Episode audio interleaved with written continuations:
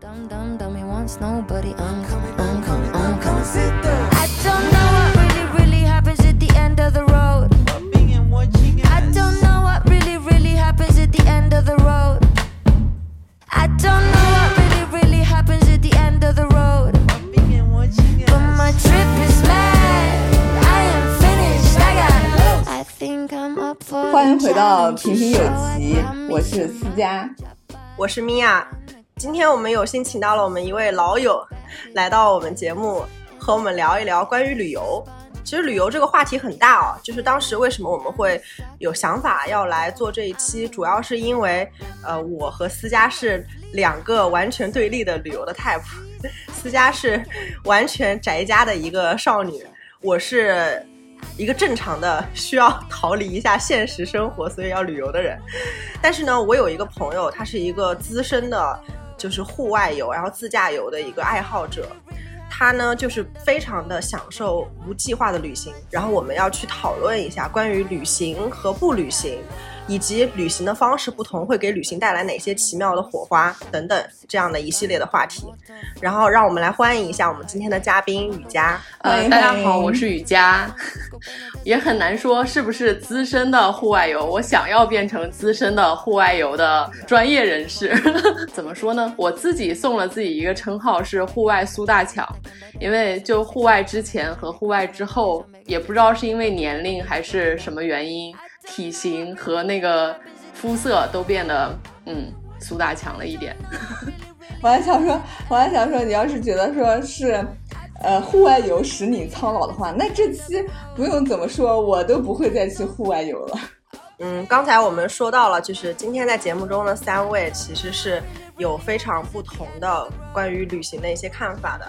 主要呢，我们找到了两个，呃，不叫对立面，其实是两个比较有冲突的呵呵，大家会有不同观点的来进行讨论一下。然后我们今天第一个就是要来讨论是我们为什么要旅行。我和雨佳是属于我们觉得需要旅行的，但是我们需要旅行的理由肯定不一样。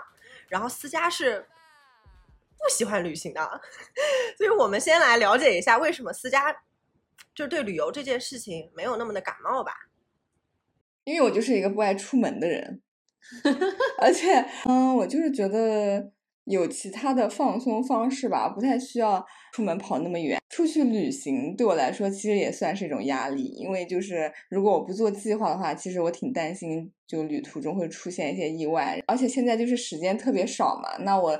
一般来说，出去玩，我肯定是想说能够多玩一点那个景点啊，然后大家推荐的地方。但是要做计划的话，本身就是挺麻烦的。然后第二个就是，如果我不做计划的话，那我就会觉得说这个时间就没有好好的利用上，所以挺挺大的压力。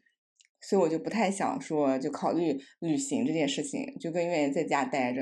特别是之前我就是很久很久有段时间，我就是大家那个时候都说要说走就走的旅行嘛，然后我就觉得我一个不爱出去旅行的人，我就有一种社会压力在，我觉得天呐，为什么我都不愿意出去旅行？直到我上那个研究生的马哲课，然后老师提到有一个哲学家，我忘记叫什么名字了。他的那个他说过一句话，叫做“移动影响我的生成”，我就觉得天呐，这不就是我的指导思想吗？我找了契合我心灵的哲学家，我然后我就以这个作为我的座右铭，只要人家问我，我就说移动影响我的生成，我在家待着就行，大概就是这样。所以我挺好奇的，就为什么你们俩其实来说工作挺忙的，但还是愿意就是花费自己那些是很多的休息时间，然后在外面玩。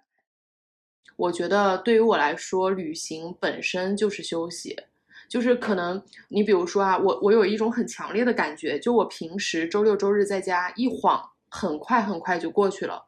但如果我这个周六周日开车出去玩的话，我会觉得这个周六周日很长，不管是身体的直观的感受上，还是我心里的那种那种感觉上。它会就是把把那个时间延长，不管是开很多的路，还是看很多的不同的事、不同的人，我都会觉得这个时间放长了很多。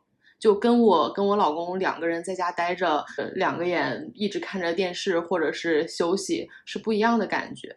你就比如说有一次我们我们周末嘛，周末就那天我觉得有点无聊，我一看日历，哎，今天是月初，然后我就想今天月初那个没有月亮，我可以去看星星。我立马就查了一下杭州哪里有可以看星星的地方，然后就查到一个地方叫牵牛港，我立马租了车，跟跟我老公就出发了，什么都没有准备，只拿了家里的帐篷和那个睡袋。然后开着车去了千牛港，在路上随便买了点垃圾食品。到了快到的时候，刚好是那个下午黄昏的时候，在那个山路上笔直的往前开，前面是一个大弯嘛，然后你就感觉路没有尽头，然后你就看到远处那个太阳刚好落在那个路的路沿上。然后你就觉得哇塞，太美了。然后在山上待了一晚，那天晚上的星星真的好美。那个气象台在那附近，但是那里没有任何可以住人的地方，你只能睡帐篷。就感觉晚上就听着就是鸟叫啊、虫子叫啊什么的各种声音，就感觉特别的安心，睡了很好的一觉。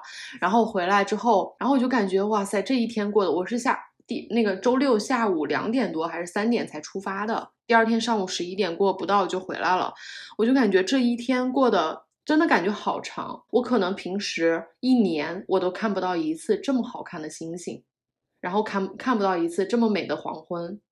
然后，但是我这一天就经历了这些，然后我就觉得这一天特别的长。可能我回忆那一年所有的事情中，我回忆不起来几件，这但是这是其中的一件。我听到这个地方就想起了之前看到一句话，说我们为什么要去找很多事情来做？我个人觉得，其实可能对于家来说，就是你认为旅行对你来说是就是扩宽了生命的宽度，所以在你去旅行的时候找了这么多事情，然后又要。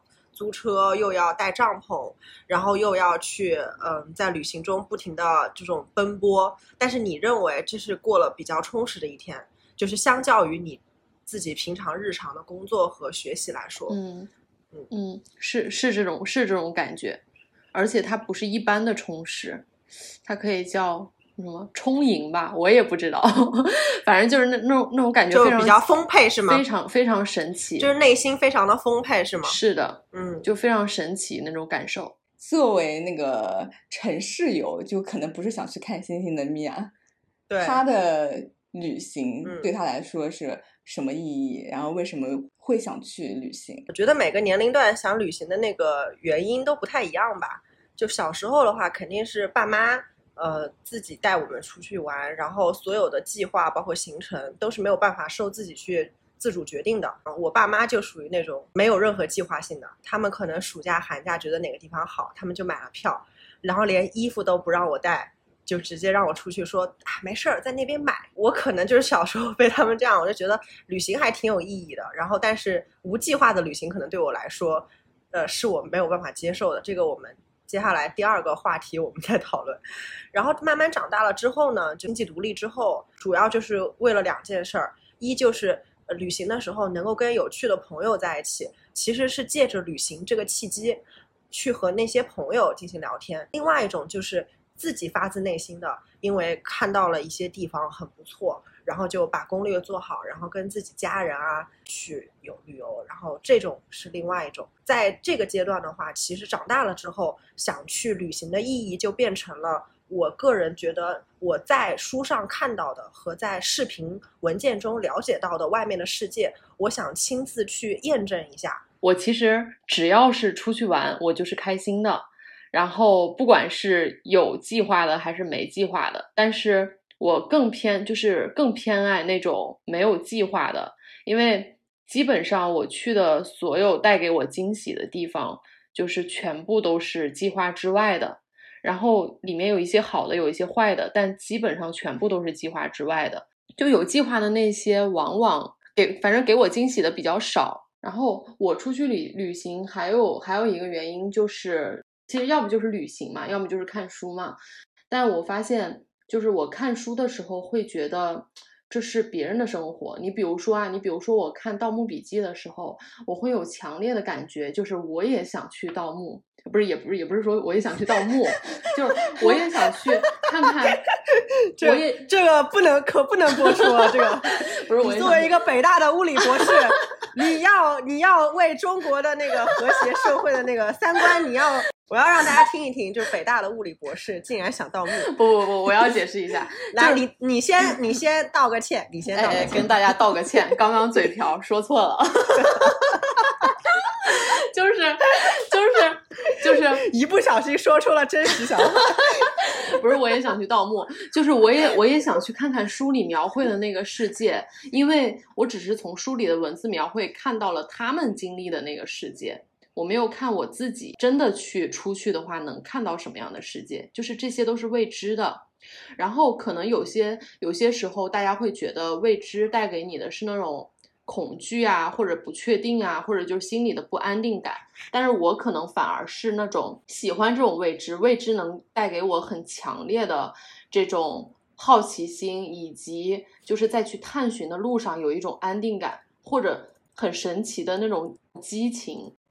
我感觉当雨佳提到旅行的时候啊，那个眼睛里有光，你知道吗？嗯就是就是那种眼睛里熠熠生辉。因为我离我嗯对雨佳的了解，其实她平时是一个看起来非常沉稳，然后靠谱就是，非反正所有人所有人对非常靠谱，基本上都是靠谱。我觉得他在我心目中，我觉得我可以给他一个评价，就是类似像《盗墓笔记》里闷油瓶的那个角色，就好像每次只要闷油瓶一出场，大家就觉得这个事稳了，有再妖怪没关系，就是有闷油瓶没关系，闷油瓶会放血，就是你就会觉得心就很安定。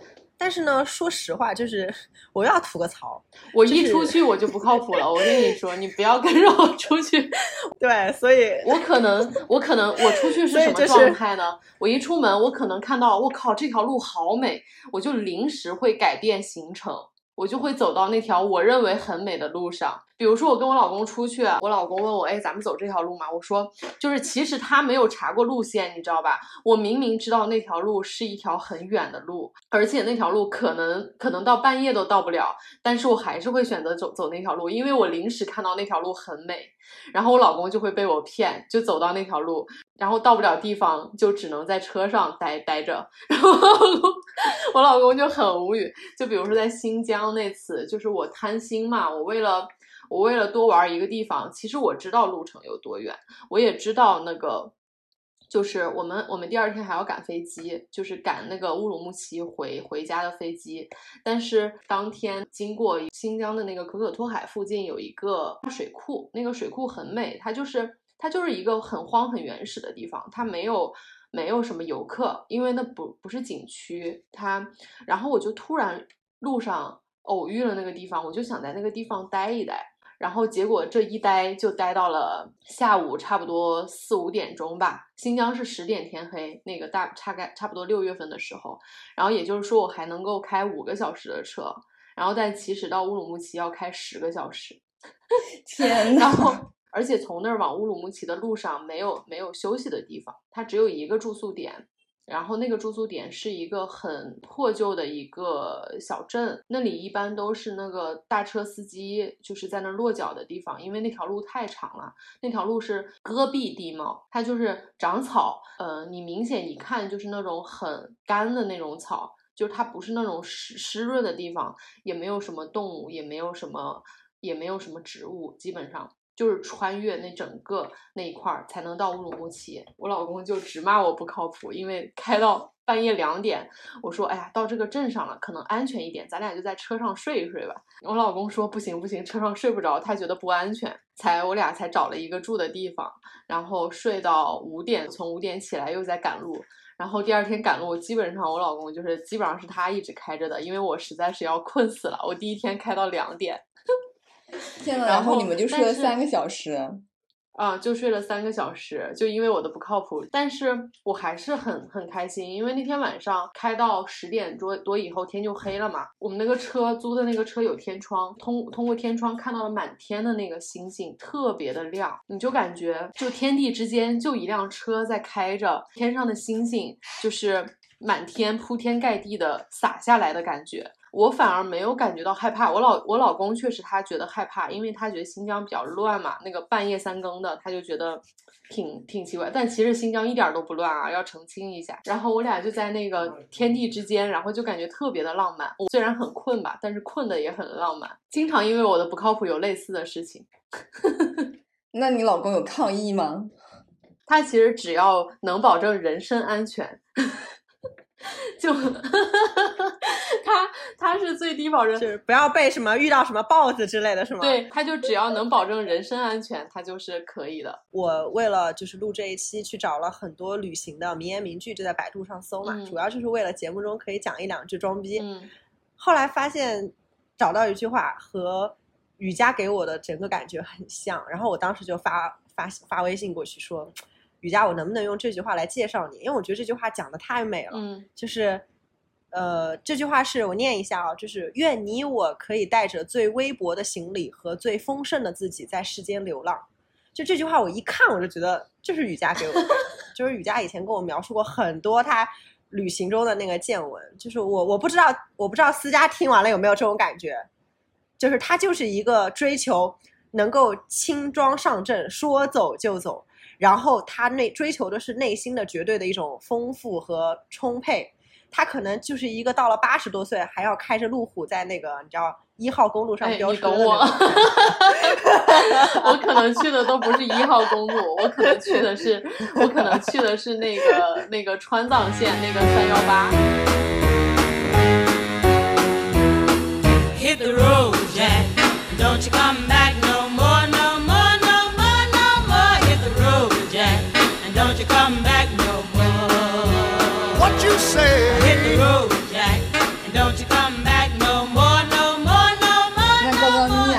之后，有想说跟他来一场说走就走的旅行吗？哦，这个我就要，这个我就要说到说到了，我不愿意。来说就是说你心里的想法。对，这画风到这个地方，对我跟你，我跟这个时候我就要跟听众朋友讲一下，就是我，我的确是非常崇拜瑜伽的这种旅行方式的。然后呢，为什么我如此强烈的抗拒？是因为我有证据了，好吧？我跟他这个说走就走，就是说走就走这四个字，在我的脑子里就是一个让我有生理不适反应的词，你知道吗？就是这个要从头讲起了。说我第一次人生中的说走就走，就是跟我那个和我一样性格，一定要做计划、做 plan 的处女座老公来了一次说走就走的旅行。我们俩当时在那个纽约念大学的时候，有一阵子纽约不是有了那个三 D 飓风嘛，然后结果我们就停课，然后呢，我当时实习也停了，因为我们老板有一天就是整个下城区，它的那个都淹水了，然后红绿灯都已经不 work 了，整个交通都瘫痪了。我老板是自己私家车开到一个路口，发现前面已经堵塞了，就自己淌着水走了四个 block，走了四条街，然后到了公司给我发了个信息说，呃，米娅你也不用来了。我当时就啊，好开心。然后，但是你知道，就是一直不工作，然后然后又学校的课又停了，然后我跟我老公都经历了这样的情况，就觉得在家待着很闷嘛，那自然而然就觉得，哎，我们要不要就是出去玩一玩什么的？我们当时就上了一个网站，就我们上谷歌查了一下纽约周边有什么好玩的。当时我们就说我们要远离这个飓风所在的地方，我们要去一个就是蓝天白云的地方看看大海，哎，然后就搜到了一个地方叫 Fire Island，叫火岛。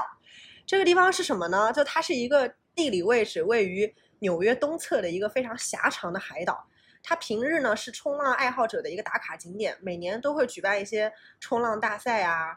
就大家可以脑补一下，就是海滩，然后冲浪，然后就什么比基尼是吧？蓝天白云，然后那个谷歌的那个图片来介绍这个景点的时候，也是写的这个。我们当时心里其实是有做了很多这样的，就是还是有看一些调查的，也没有就是完全什么都不看。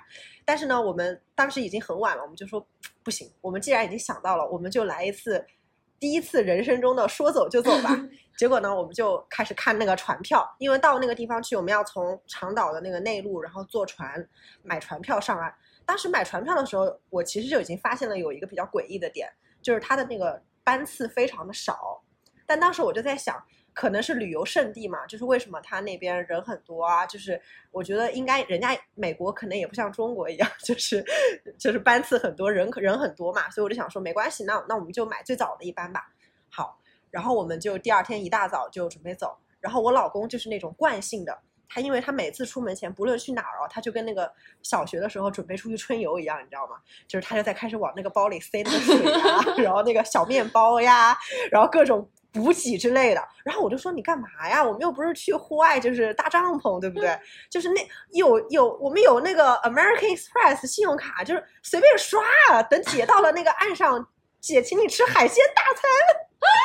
就我当时就拍着胸口，我就觉得，哎，这一看就没有，就是说走就走过。我就在那边装作自己好像很酷，你知道吗？很兴奋。我老公也有一点兴奋，因为这也是他人生中算是第一次说走就走。上了船之后，就是心里总觉得有点打鼓。就第一比较炎热，然后那个海风吹的还是有点凉飕飕的。然后那个船上呢有两层，整整有一层的人都。是那种就是非常缄默，然后不说话，工作人员，他们每个人都穿着那种灰色或者是那种灰绿色或者是那种黄色的那种工作服，工作服后面大大的写着 insurance 保险这个词 然后我当时就想说，嗯，这个有点怪怪的哦。然后呢，船上还有别的游客，但是别的游客呢，就是呃，不像游客，就是感觉打扮的好像也挺。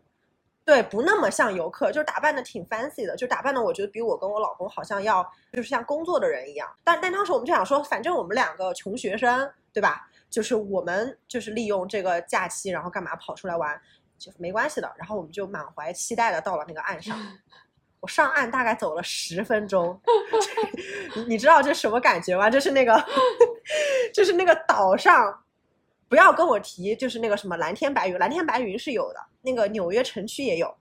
关键诡异的是，就整个岛上静悄悄，你知道吗？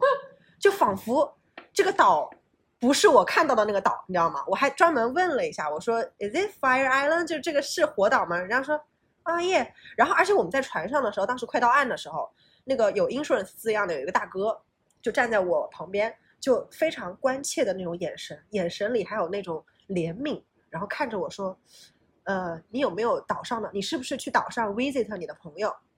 你是因为岛上有你的家人或者朋友吗？”然后我就在想，哎，美国人是不是未免太热情了一点？比如说，我要在国内去西安旅个游，然后在去西安的飞机上，还有一个阿姨问我说：“你是在西安有朋友吗？” 我心想，我不就是过去旅游吗？你知道吗？就是那个感觉是很诡异的。然后所有这些诡异，就造成了最后证实了一件事情。就是我们傻逼了，就是那个岛，它经历了三 D，就是飓风，店的招牌真的我不夸张的说都是四十五度斜角，就大家能有就可以脑补一下那个美国大片里怪兽出场的时候，把那个大楼蹦蹦蹦，就是那种 踩平的那种感觉，然后那个人都四处逃窜，而且岛上就像是一个无人岛，就是鬼片一样，每个房子都是那个窗户里面都没有人住的，没有人。除了我们这一波上岸的人，然后岛上有只有那种拖拉机、铲土机，就是那个沙子都把原来的那个海岸线给盖住了，因为就是被那个海浪、飓风卷起来了之后嘛。然后还有一些那种就是那种倒掉的那种成棵成棵的那种树，就躺在那个地方。就我跟我老公两个人真的是大眼瞪小眼，就是也不好说是你傻逼，也不好说是我傻逼，反正当时就 巨崩溃。两个人都很傻逼。然后最崩溃的是什么呢？走之前我不是刚刚说过了吗？走之前我老公。像小学生一样说要把那个面包水都往里面放，然后我当时就莫名的烦躁，我就把那个水啊面包往外扔，我就说你不要这个样子，说走就走，我们有信用卡就可以了。到了岸上的时候，我突然想起了我这一波就是骚操作，我就觉得自己 就很可，就是有是不是太傻逼？我当时就跟我老公就说，就是已经没有没我已经没有就厚着脸皮嘛，就已经很不好意思了。我说你你后来有带什么吃的出来吗？然后我老公就很不好意思说，嗯，那个其实我带了点吃的出来，就后来我又放了一瓶水跟一个小面包，然后我就说，哦，我说没事儿，我跟你说，美国经济这么发达，作为一个资本主义国家啊，对吧？像中国的话，就算是那个山上没有人，都是有老太太拎着烧鸡爬上去的，肯定有这种老啊老太太或者什么的，对吧？肯定有，就莫名自信的绕着那个岛，你知道吗？就真的是绕着那个岛走，那个岛很小。可能也就走个二十分钟就可以从这一头走到那一头了。我告诉你，一家店都木有。然后那个有一个就是那个我当时图片里看到那个海鲜集市的那条街，就是一条鬼街，你知道吗？然后我看到那条街上有一家店的人把那个冰柜啊，就是从里面往外拖。然后那个冰柜里，我当时隐隐约约看着好像有可乐。我当时真的有一种望梅止渴的感觉，你知道吗？就是已经可能出现那个幻觉了，太渴了，我就冲过去，然后我就说。我说你们这个卖不卖？我要买。他就说不卖不卖，这我们自己留在这边喝的，我们是这里的工作人员，我们接下来这几天的粮食还在这里。我当时就真的好想哭，你知道吗？然后特别惨，然后，然后后来那个我们就我就跟我老公说，那个我们赶紧买下一班的船票，赶紧回去吧。听众朋友们，真的是下午三点是第二班，你们知道那种感觉吗？就是我要在这个荒岛上待大概这么长时间，而且我旁边大家都是正常人。我刚刚说嘛，船上有一波是 insurance 嘛，他们一上岸就开始工作了，他们不会尴尬，他们都有带自己的补给零食。还有一波人，就是我说打扮的也像过来工作的那波人，就是一上岸就开始，我靠，从那个背包里掏出来那个长枪短炮，就开始一通拍。他们应该就是那种新闻媒体记者上来报道这个灾情之后的情况的。然后就剩我跟我老公两个人，我还化着个妆，你知道吗？就化了个妆，戴了个美瞳，然后在那个地方想找个地方拍照都没有可以拍的，就特别惨。当时到十二点的时候，我就真的已经饿得不行了，就那瓶水也喝完了。然后那个小面包也分着吃完了，然后 就是真的从早晨到现在就只吃了那么一点。然后我我真的是一个，因为你本来我没有很饿，但是因为前一天晚上对这个旅行抱了太大的期望，我觉得在这能吃到很正宗的海鲜，所以我就你知道你的设想很高，然后你的实际看到这个样子的时候，你的那个落差是非常大的，所以你就比平常会感觉更饿一点。我当时真的就跟卖火柴的小女孩一样，就坐在那个地方，而且最可怜的是，我连火柴都没有。当时我就跟老老公找了一块可能稍微干净一点的地，就是那个沙子没有特别的呃脏啊什么的，就找了一块地，然后我们就席地而坐。我就跟我老公面向那个大海说：“来来来，我们冷静一下，就是只要心心态正确了，哪里都是风景。来，跟我一起看，你看前面这个海。”我刚刚还话没说完，然后旁边就是那个铲土机，哦，这种声音，你知道吗？叫铲土。然后我老公就，我老公就很崩溃，然后他就开始，就我们俩真的是，你知道，就真的是又哭又笑，就是真的，就那一天，我人生中第一次体会到哭笑不得，还有说走就走，妈真是坑爹！我跟你说，我要恨死我自己，真的是，我但凡再多做一点，就但这一点我其实也要吐槽，就是关于这件事儿，就是为什么当时在。网络上真的没有哪一家说那边是什么样的一个情况，可能我当时也没有用美国的那个微博，就 Twitter，嗯，就可能我用了的话，我稍稍微在 Twitter 上查一查，可能也会有一些岛上的人去 PO 说自己已经搬家了，嗯呃，Fire Island 已经暂时的 close 了，那我就不会去了。是说说白了，还是我做的计划不够，就是还是我说走就走，一时冲动导致了这样的恶果。真的，我跟你们说，就这个事情最后的结尾就是三点钟的时候，我们俩看到的那个船，就一种要从那个。就是你们看过那种恐怖片没有？一群人上了岛，然后一个一个消失掉了，然后最后那个船来了，最后一个活着的人逃上船。我们，对对对，我们俩就是跟那种逃上船的那最后两个幸存的人一样，就是那种岛上都是魔鬼，我们要快点跑呀，跑回城市。当时我就想，我要回到纽约，我要回到城市啊，妈妈，我要回到城市，我错了。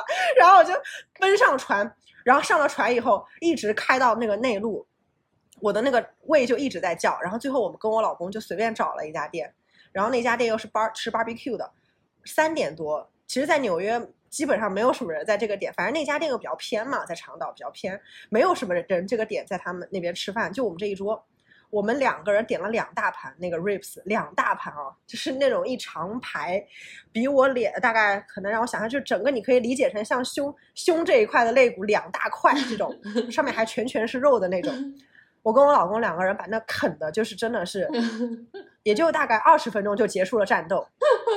那个老板就一直站在我们旁边，真的是一直站在我们旁边。他可能以为我们俩就是 homeless，就是那个，就是那个乞丐，你知道吗？就 是已经几天没有吃饭，过来想吃霸王餐，马上跑的，所以要看着我们。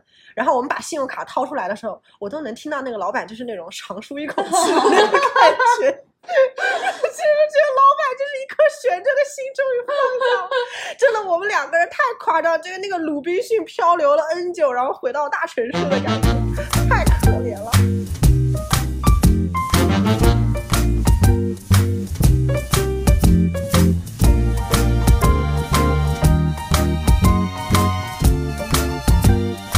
就这件事情之后，我就对说走就走这件事情产生了阴影，就是抱有很大的怀疑态度，后来就没有敢这样。直到对吧？我现在要说到重点了，直到我遇到了雨佳，我又人很贱的，你知道吗？人贱在哪里呢？就是好了伤疤忘了痛。事隔五年之后，我遇到了一名叫雨佳的 自驾游和非计划游爱好者，我们就突然想着说，反正我们就去杭州周边嘛，挑一个地方，就找了个地方叫桐庐，说来一场说走就走的旅行。来这里划重点啊，说走就走。今天这个词汇在节目里出现很多次，真的。当时我们为了这个说走就走，本来雨佳还说，哎，我们周五，因为我们平常工作很忙，然后下班也比较晚，然后比较累，就说我们要租车去桐庐的话，嗯，我们周六早晨走会不会比较好？然后我就说周六早晨走，哎，只能玩一天，哎呀，太累了。我们周五就过去，说走就走。你看，我们因为当时情况是这样子的，我跟雨佳，我们两对夫妻都在同一家公司工作，那个时候。哦，而而嗯且那一周刚好被通刚好通知不用写周报，你记不记得那一周是第一周通知不用写周报的那一周？首先公司里一说就是没不用写周报，我的脑子里就是那个就是就是飞扬的感觉，就是那个 BGM，然后然后再加上我跟就是他约好了要来一场说走就走的旅行，所以就整个心情就是非常的嗨，我就觉得。可能当时那个时候年纪轻轻不懂事，这一次我计划做足了，而且桐庐也是一个，就是雨佳非常的自信。雨佳说，我经常出去非计划旅行的，真的每次都很开心，能看到很不一样的风景。来，米娅，你跟我走，没就特别好玩。我当时就被说服了，你知道吗？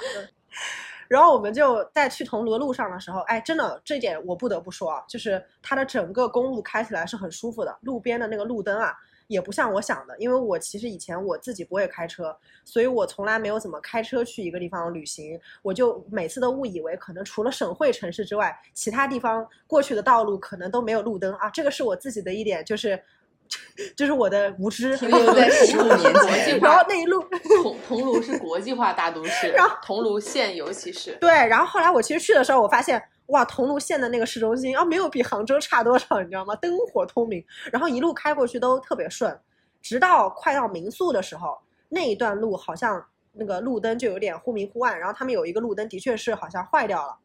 结果呢，当时我就打了个电话给民宿老板说：“哎，怎你们这个地方在哪儿啊？我们都快到了，怎么还没看见？”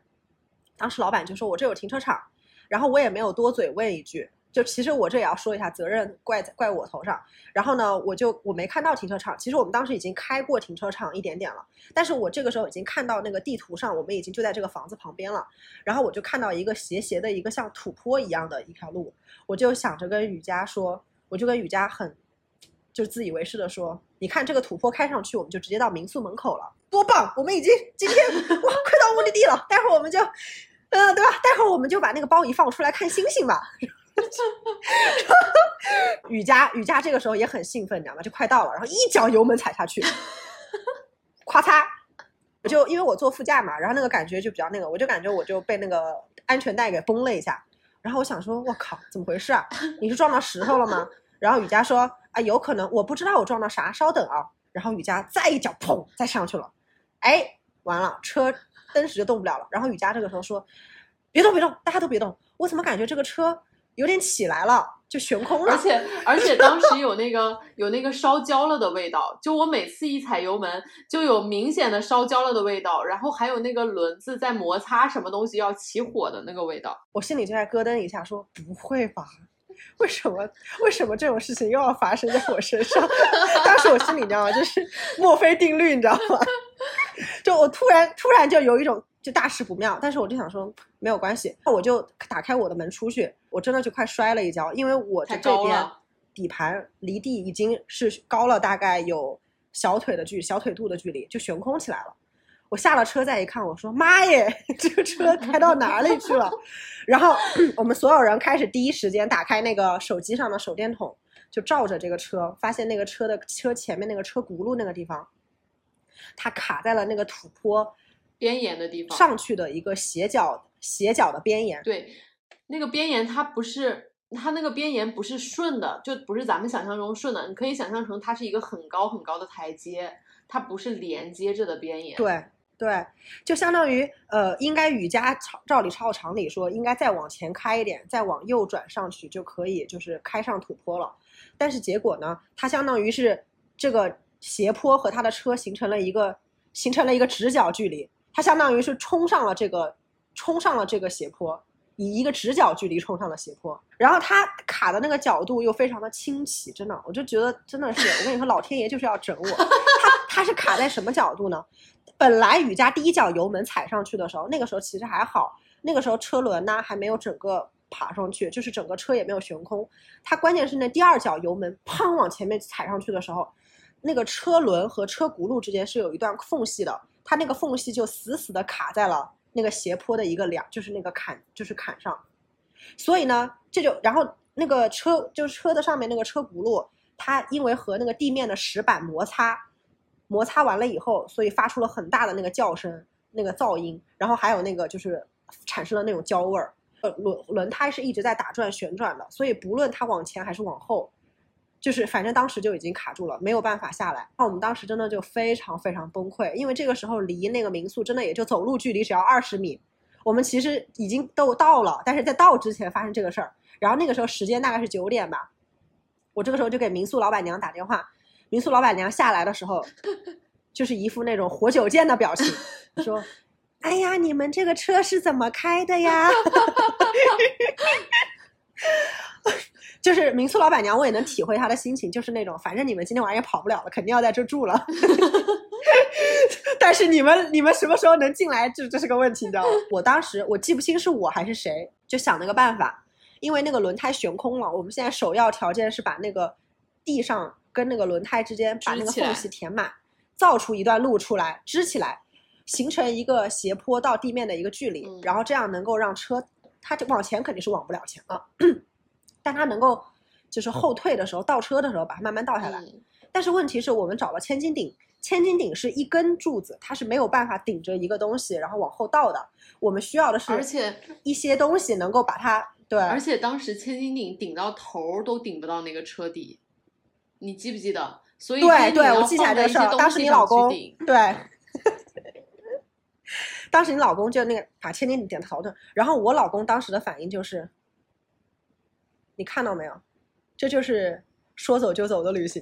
我当时想让我老公闭嘴，你知道吗？然后，真的，就这个点我最烦的就是有人跟我说，你看，你看，这就是你搞搞傻逼了吧？然后当时真的好生气。啊，然后但是我真的是没办法，然后我们说，那我们到处找找，看有没有什么树树桩子呀，对吧？就就这种乡下有没有什么树桩子啊、木头啊、废弃的一些什么，可以把它捡过来，然后把它给搭起来，这样，或者我能把电天千斤顶定就是顶起来，看看车能不能顶起来，我们几个再把它搬下来，或者这样都可以。我们想了好多，结果你知道，好死不死，最巧的就是那个这个地方它的附近就有一个厂，厂里旁边前面就有一堆砖。好像就是为我们准备的一样。对，对我觉得这个就是我刚当时还跟雨佳说，你是不是跟哪个综艺节目合作了？这是一个节目组做的整蛊栏目啊？为什么这个地方正好就卡上去了？还有为什么正好就有砖？我白天写代码写的不够累，晚上还要搬砖，我怎么这么惨呐、然后就当时特难过，你知道吗？然后就，然后就当时真的是内心超崩溃，没办法呀，这唯一的办法呀。然后我们就把那个砖，就是一人拎两块砖，然后就真的是我们四个人就轮流就那样把砖拿回来，比向往的生活真实多了，真的，我一点都 不想去向往的生活干活，我看着都累，你知道吗？所以最后 anyway 我们就把砖铺上去，然后就把车倒下来了。然后这一次事情之后，我就真的觉得，不要跟我提说走就走，就是提了，谁跟我提，我跟谁急，真的真的。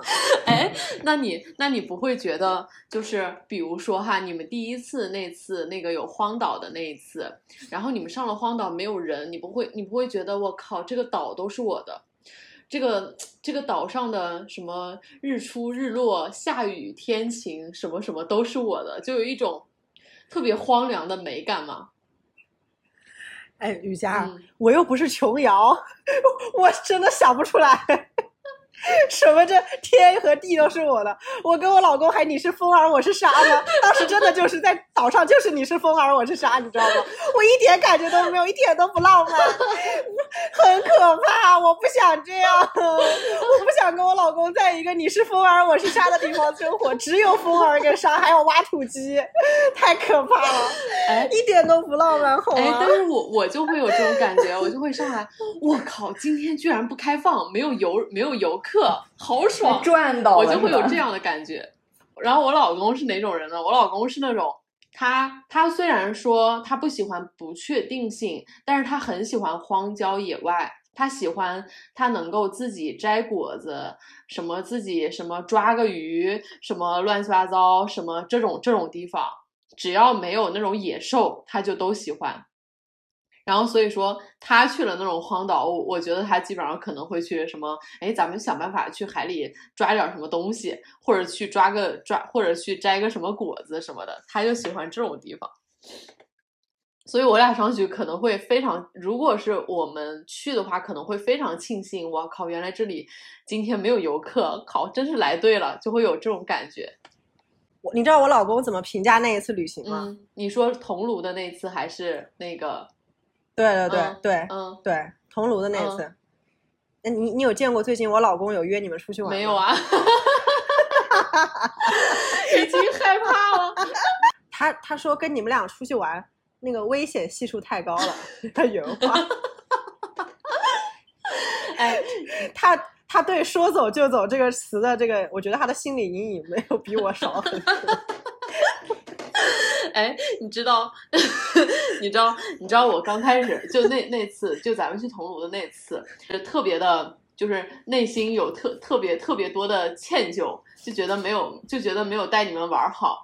但是我事后，就是事后回忆起来，那那段那段，就是那那一次出去玩，我还挺怀念的。说真的，就是我我跟你怀念的部分是一样么？是嫌我是怀念，觉得搬砖搬的还不够多。其 其实我就觉得一块儿一块儿一块儿搬砖把那个车弄下来，那个我其实还觉得挺怀念。虽然虽然当下的感觉是觉得我靠好抱歉呀，就带着大家一块儿出来玩都没哎有玩好，但是我没有，嗯，这个倒没有，我们没有怪你的意思。我知道就这点我要说的，我老公也是开玩笑。我我知道我知道，我们还是很愿意跟你们出去玩的，但是我老公觉得以后他只能接受按照我们的计划，按照对计划对来，对对对嗯，就是、啊对，因为这件事情，说实话还是我有责任。就比如说我说一定要周五走，啊然后呢，我又说了什么，呃，那个停车场我也没有问太清楚。其实说白了，就是我也有很大的责任，跟你那个没有太大关系。哎，当时你开第一脚的时候，就是你老公好像也补了一句说没事儿，再开，往前再加个力，然后你就咚一脚踹上去。我觉得我们。我们四个人当中，可能没唯一没有责任，傻逼然后我老公也有责任唯一没，有我老公责任的就老公。对，就是我老公最后事后反省，他说他最大的责任就是跟我们一起去。他笑死说：“我我竟然再次相信了你，你一说说走就走，我心里面就老在跳，老在跳，总觉得会有事儿。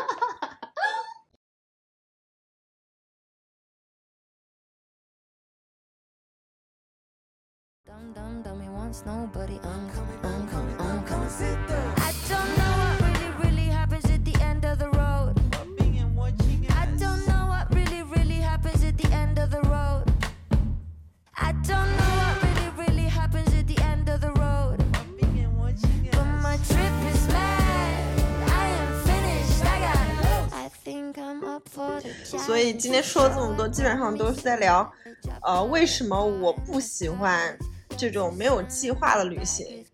然后呢，我们这期因为时间关系，所以我们就先录到这边。然后我们下一期要去探讨一下我大概是怎么进行有计划的旅行，包括雨佳她是怎么爱上各种旅行中的意外。当然，旅行中的意外肯定有好有坏嘛。那至于雨佳下期会谈到什么，就我们拭目以待。然后这一期平平有奇就录到这里，然后感谢听众的收听。如果你们喜欢的话，可以留言给我们点赞，也可以转发给你的朋友。非常感谢你听到这里，然后祝你有愉快的一天，再见。I got ceilings but I burn in the sun. I never miss one shot. I'm sick as a gun. I got mortal friends. I'm dead as they come. Like hey, I'm on the way. I left my body in a mattress by the San Francisco banner. There's a cop named Mordecai behind my pirated Mercedes. When we crash, I hit the ER. This is a thriller. Did it for the PR. Did it for the fear. I did it knowing there's a I'm pack in the back of the fridge. I go pack it up. My triple attacking battery. Yes, and my six in the common menagerie. Cracking my dog is on just tell him to beg it up, beg it up, beg it up. I don't know what really, really happens at the end of the road. I don't know what really, really happens at the end of the road. I don't know what really, really happens at the end of the road. I don't. Okay, now repeat that.